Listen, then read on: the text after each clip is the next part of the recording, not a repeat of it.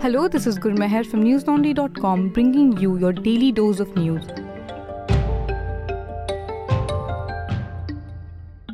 Today is Wednesday, the 12th of July. The water level in Yamuna in Delhi has now surged to 207.25 meters, close to an all time record of 207.49 meters in 1978.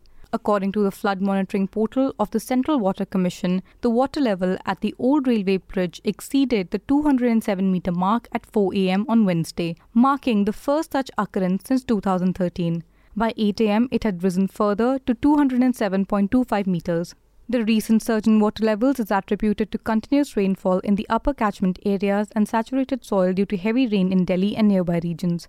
Precautionary measures have been taken, including the evacuation of people from low lying areas to safer locations at higher altitudes. Boats and NGOs have been mobilized for awareness, rescue, and relief efforts.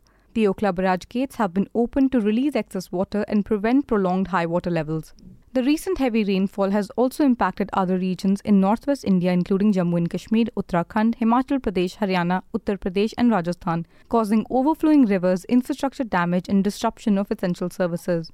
Delhi itself witnessed its highest rainfall in a single day in July since 1982, with roads, parks, and marketplaces being severely affected. The Yamuna River system's catchment covers parts of several states, including Delhi, and low lying areas near the river are particularly susceptible to flooding.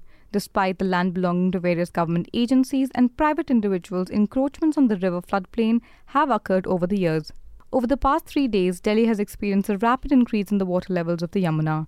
It rose from 203.14 meters on Sunday morning to 205.4 meters on Monday evening, surpassing the danger mark of 205.33 meters a day earlier than expected. Authorities, including district magistrates, the police, and various departments, are working in coordination to address the flood situation. While Chief Minister Arvind Kejriwal stated that a flood like situation is unlikely, the government remains prepared for any eventualities. The Hathnikund barrage, a key point upstream, experienced a significant increase in flow rate, reaching 3,59,760 cusecs on Tuesday morning, the highest in the past three days. Normally, the flow rate is around 352 cusecs, but heavy rainfall in the catchment areas has led to increased discharge. The water from the barrage takes approximately two to three days to reach Delhi. Today, Rajya Sabha MP Kapil Sibal criticized Home Minister Amit Shah for saying that it's not important who the director of the Enforcement Directorate is. Sibal asked what was the need to grant a third extension to ED Chief Sanjay Kumar Mishra if the identity of the ED director was not important. Sibal's remark came after the Supreme Court declared two successive one year extensions to Mishra as illegal, stating that they breached the court's 2021 verdict against granting him further terms. In response to the court ruling, Shah had claimed that the director's identity was insignificant as anyone assuming the role would address corruption within a group of entitled dynasts who hinder development. Sibal highlighted the contradiction between Shah's statement and the extension given to Mishra, suggesting that certain individuals served the political interests of the governing party. The Supreme Court's ruling limited Mishra's tenure to 31st of July and upheld amendments allowing directors of the ED and the CBI a maximum tenure of five years. Mishra, originally appointed in November 2018 for two years, had his term retrospectively extended to three years in November 2020. After being suspended for three days due to highway repairs, the Amarnath Yatra has now resumed, with the 10th batch of over 7,800 pilgrims leaving the Jammu base camp in the early hours of Wednesday. Heavy rainfall had prompted the need for repairs on the Jammu Srinagar National Highway in the Ramban section. Since 1st of July, a total of 1,37,353 pilgrims have visited the Amarnath Shrine.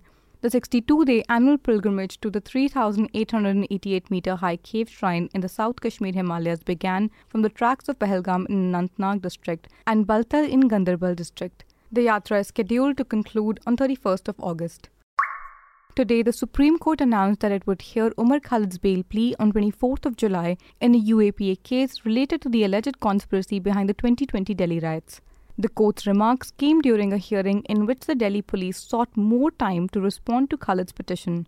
Advocate Rajat Nair, representing the police, asked the court for a short period to file a counter affidavit, to which senior advocate Kapil Sibal, representing Khalid, questioned the need for a counter in a bail matter, highlighting that Khalid has been in custody for nearly three years.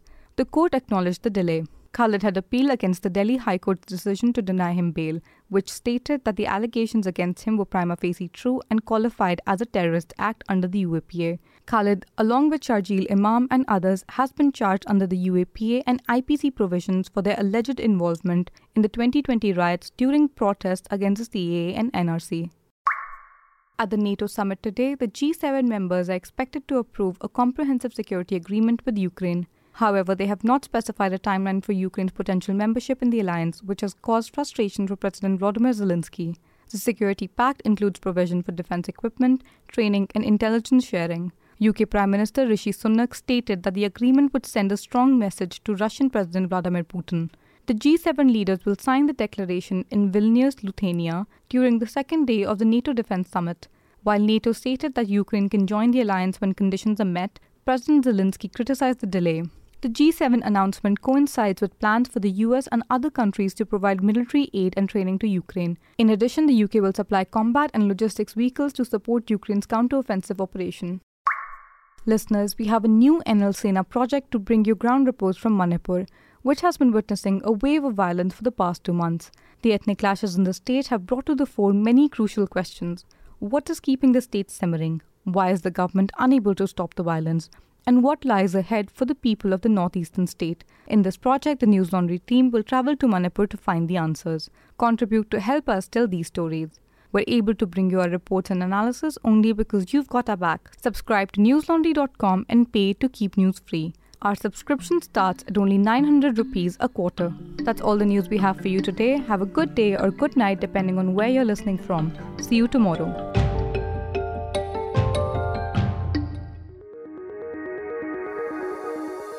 News Laundry is possible because of our paying subscribers. We don't run on corporate or government ads you too can be part of changing the news model.